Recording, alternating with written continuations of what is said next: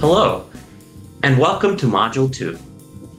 I am Dr. Sri Banerjee, core faculty for College of Health Professions at Walden University. In this module, you'll be working to unravel the mysteries of chronic diseases and how to better understand them by building suitable surveillance systems.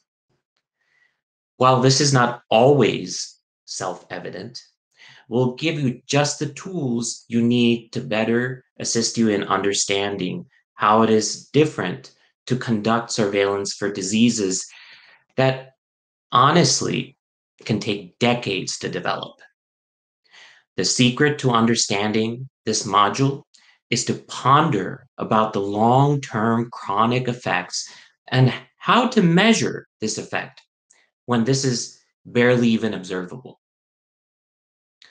You'll also be learning about a unique technique known as PICO, P I C O T, which can help you better understand chronic diseases. Consider a disease like multiple sclerosis. Takes decades to develop. And honestly, to diagnose, it's very difficult due to it being something called the great imitator. In other words, this disease is very, very difficult to differentiate. I remember I would help in debriding diabetes foot ulcers, which was a direct result of years of chronic glucose poisoning of blood vessels, nerves, circulation. Uh, looking at nature, if you think about the Grand Canyon, this took many, many years to carve out by the Colorado River. And this is something I shared in the intro picture.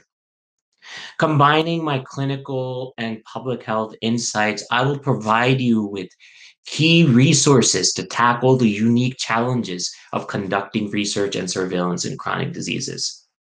You'll find the discussion quite engaging, yet informative. I hope you found this video useful. Thank you for listening.